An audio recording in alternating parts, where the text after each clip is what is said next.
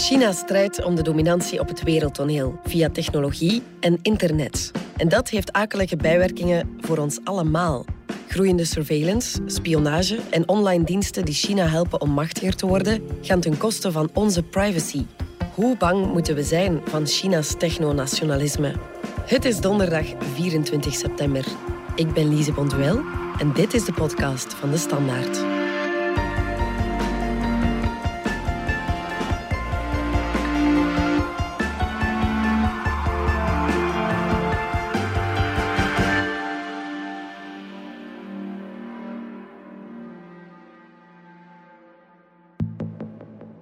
Giselle Nat van onze buitenlandredactie. Jij volgt China op de voet. Je schreef ook de voorbije dagen in de Standaard drie opvallende artikels over spionage door de Chinezen. Laten we eens beginnen bij die spionage door China. Wat weten we daar eigenlijk over? Wel, we weten dat het in China zeer ver gaat en we weten ook dat het niet binnen de nationale grenzen blijft. Dus al jarenlang waarschuwen mensenrechtenactivisten dat China zijn eigen bevolking zeer grondig bespioneert.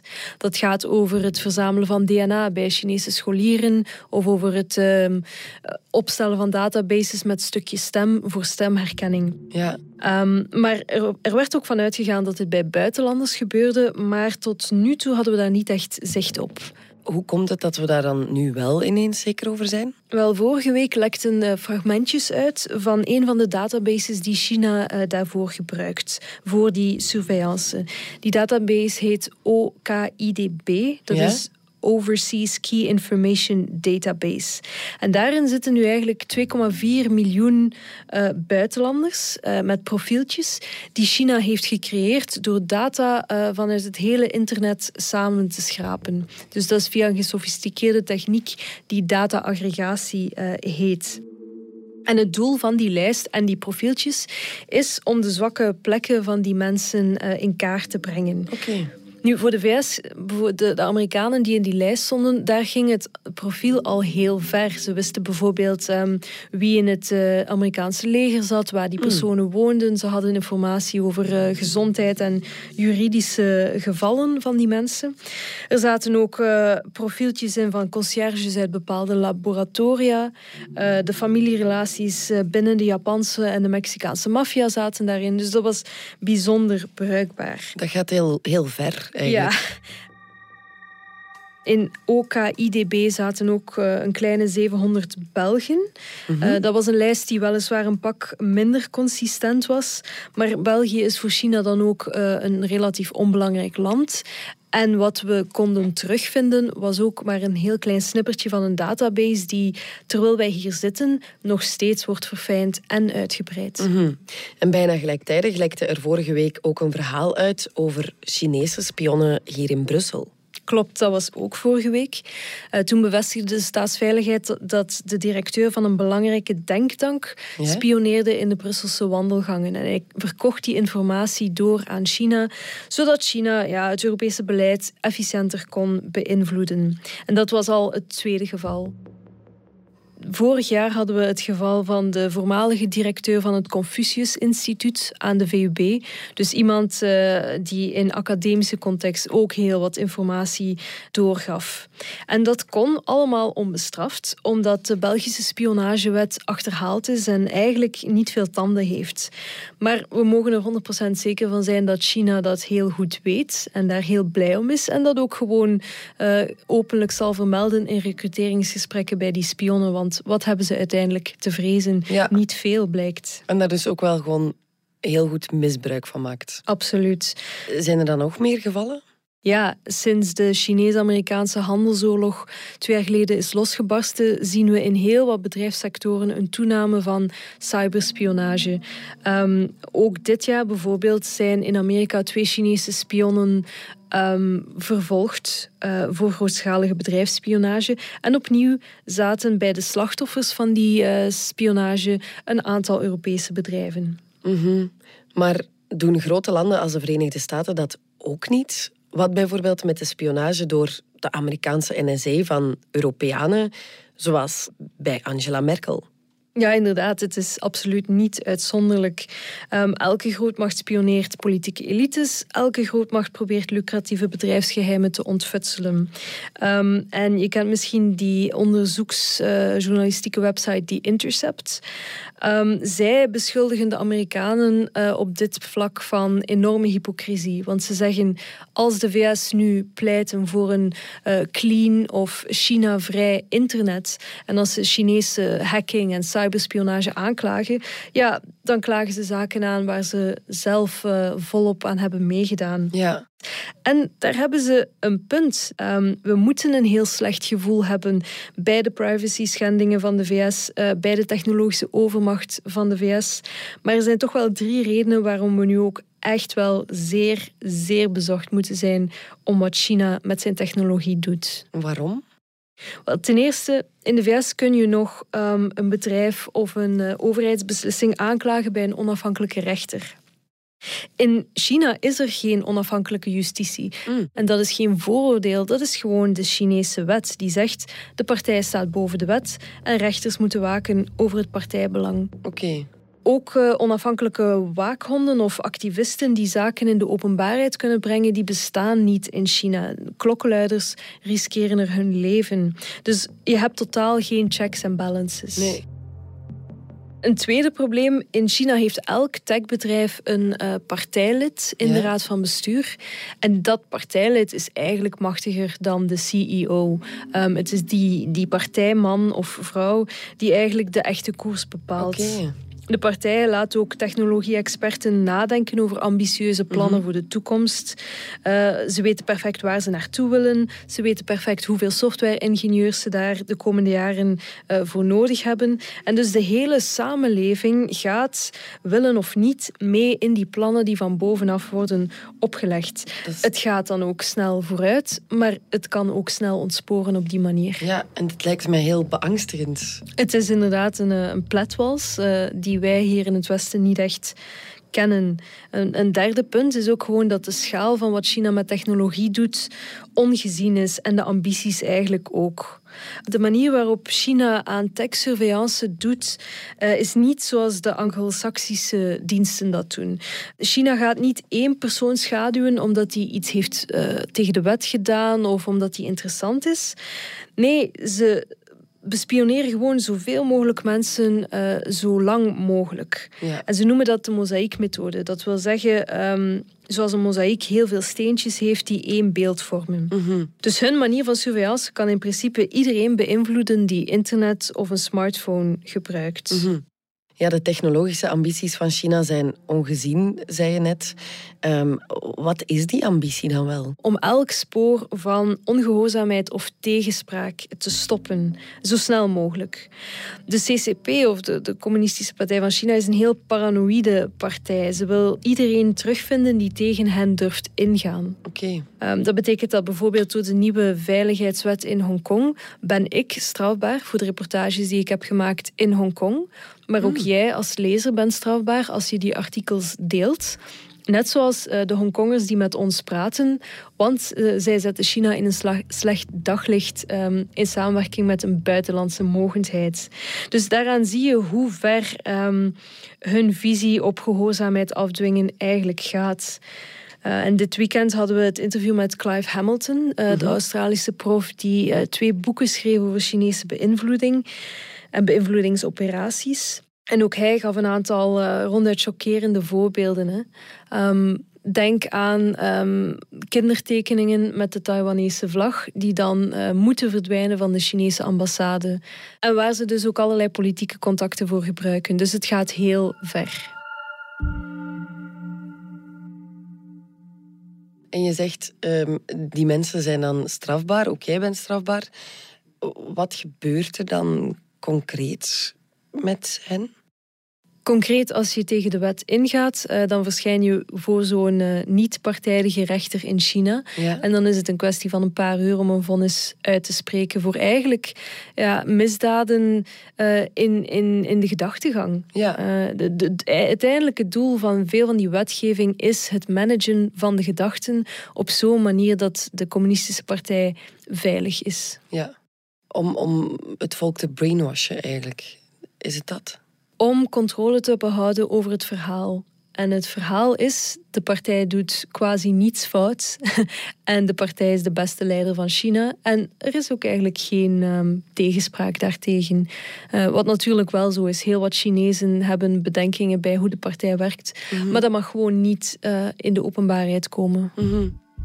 De strijd tegen China is momenteel een handig campagnethema in de Amerikaanse verkiezingen. Joe Biden's agenda is made in China. My agenda is made in the USA. Technologie speelt daar dan ook een grote rol. Denk aan TikTok, Huawei, het weren van Chinese bedrijven uit bepaalde aanvoerketens. Waarom zijn de Verenigde Staten zo bang? Omdat China een masterplan heeft rond uh, technologie. Dat heet Made in China 2025. Mm -hmm. En dat is eigenlijk een miljardenplan uh, met staatssubsidies om in alle hoogtechnologische um, sectoren te domineren. Denk aan quantum computing, artificial intelligence, uh, slimme industrie, robots, e-commerce, de auto-industrie. Allee, elke hoogtechnologische of digitale sector die ertoe doet, daar heeft China doelen voor gezet en een budget voor vrijgemaakt. Ja, en wat betekent dat dan concreet? Concreet wil China dat tegen 2025 nog maar 30% van al die lucratieve markten in handen zijn van buitenlandse bedrijven. Hmm. En dus al de rest moet gedomineerd worden door Chinese firma's, uh, die op termijn ook willen gaan exporteren naar derde landen. Ja, China wil een soort van monopolie creëren. Absoluut. En uh, ook rond die export hebben ze een heel slim uh, plan. Dat is het bekendere zijderouteplan of Belt and Roads. Ja? en via dat diplomatiek offensief probeert China ook die, die toekomstige Chinese tech-kampioenen in andere landen voet aan de grond te laten krijgen. Ja, dus ze gebruiken technologie om zelf meer macht te krijgen als land. Ja, meer macht voor hen en hun bedrijven en ook export van hun eigen technische standaarden.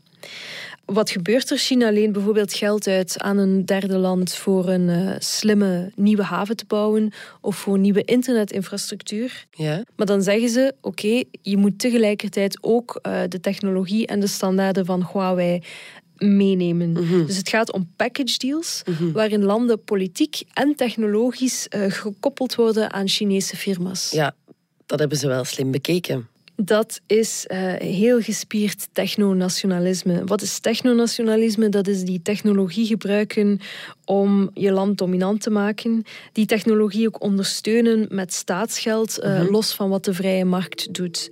En we weten dat China heel diepe zakken heeft. Um, en dus um, het eindresultaat is dat het zeer moeilijk wordt om te concurreren met dat Chinese technonationalisme. Mm -hmm. Mensen zeggen wel eens dat als Xi in 2015 nooit begonnen was over Made in China 2025, dat er nooit zoveel conflict met de VS zou zijn geweest. Want het is heel duidelijk, het land dat in die innovatieve sectoren het meest voorop loopt, wordt het rijkst, wordt het machtigst. En dat is natuurlijk um, heel pijnlijk voor de VS. Ja, maar aan de andere kant, China zet wel vaker ambitieuze doelstellingen op papier waar dan niks van komt. Is dit dan anders? Het zou heel goed kunnen dat er geld uit uh, één of twee subsidiepotten verspild wordt. Um, het is ook mogelijk dat een paar ambtenaren hun doelstellingen missen of dat er start-ups op papier uh, bestaan die eigenlijk niet veel bereiken. Ja. Maar het zou toch wel echt uh, naïef zijn om daarop te rekenen.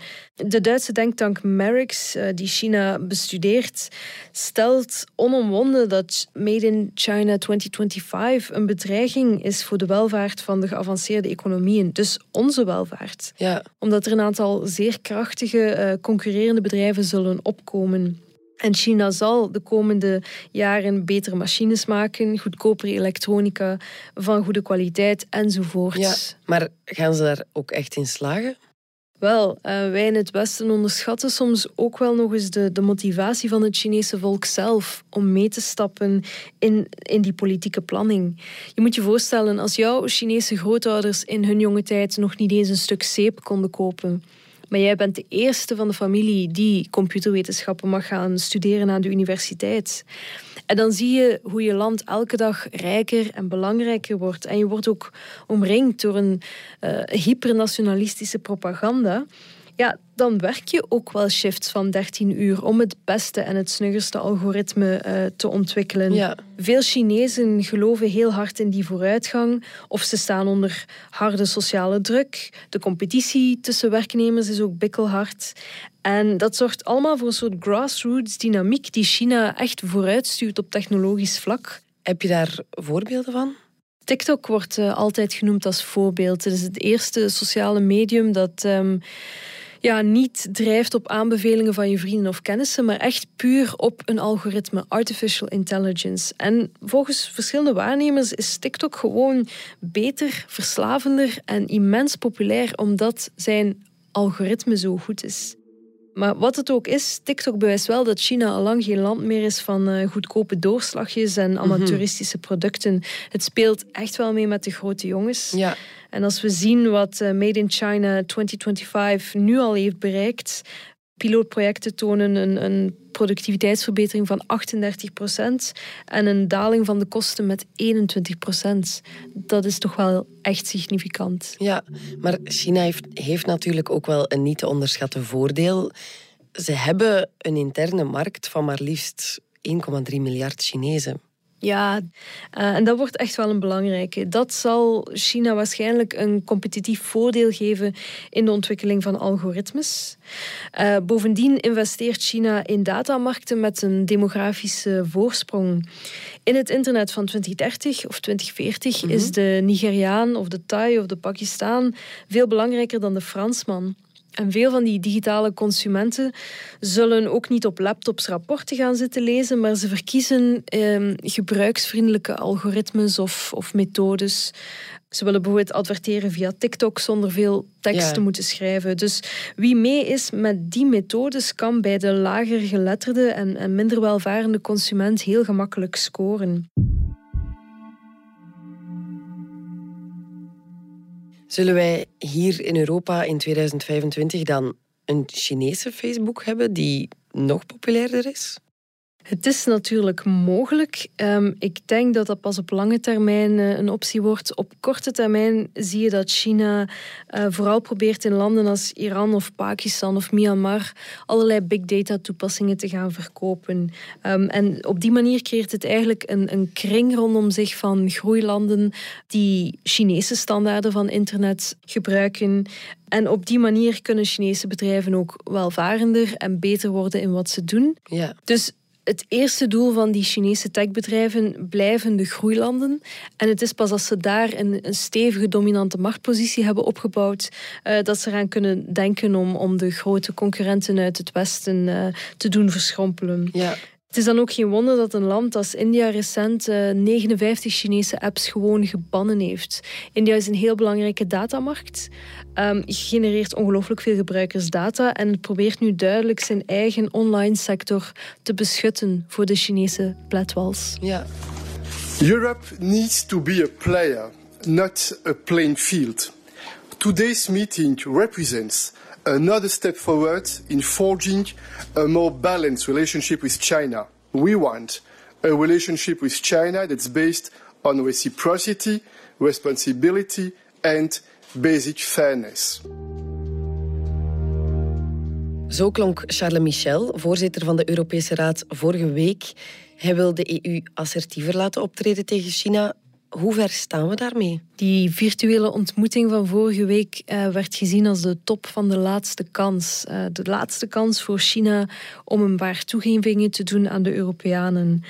Uh, want Europa is niet tevreden over die subsidies aan Chinese bedrijven, over de oneerlijke concurrentie en ook over de obstakels die China oplegt aan bijvoorbeeld onze techbedrijven. Mm -hmm. die mogen de Chinese markt niet binnen. Dus er is een heel jaar geroepen dat Europa uh, nu echt wel uh, duidelijk China ging berispen. En dat is ook gebeurd.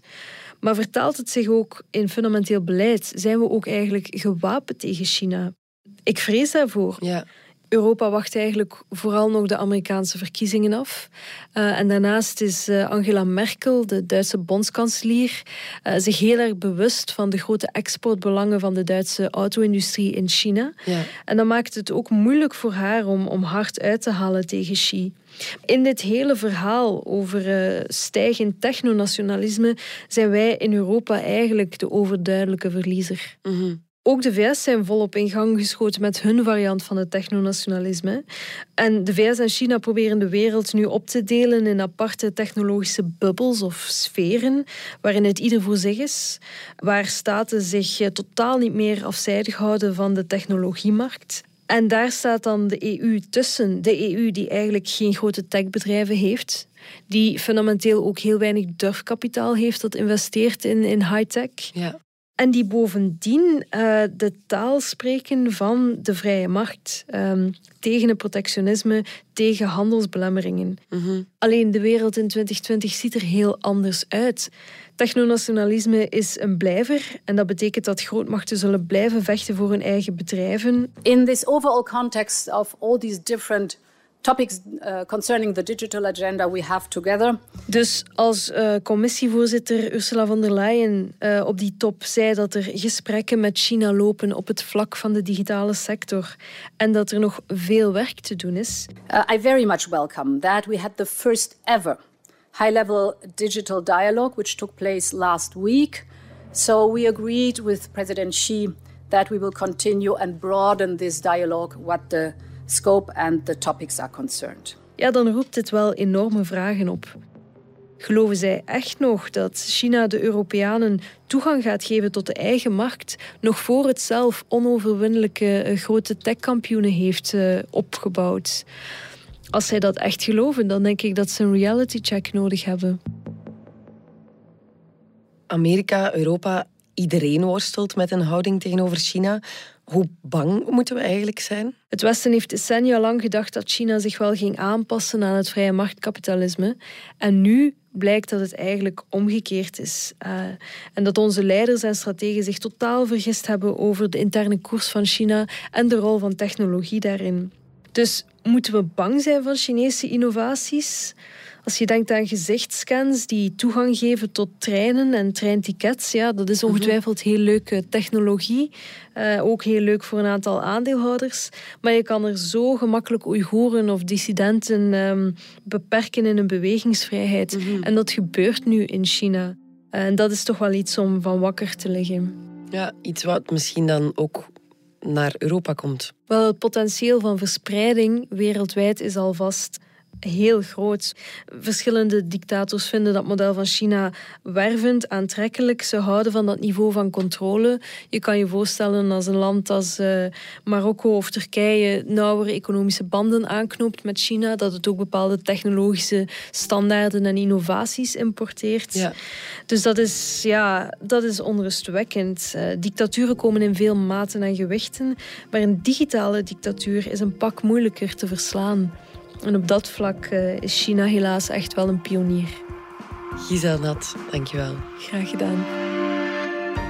Dit was de podcast van De Standaard. Bedankt voor het luisteren. Wil je reageren? Dat kan via podcast.standaard.be. Alle credits vind je op standaard.be-podcast. Morgen zijn we er opnieuw.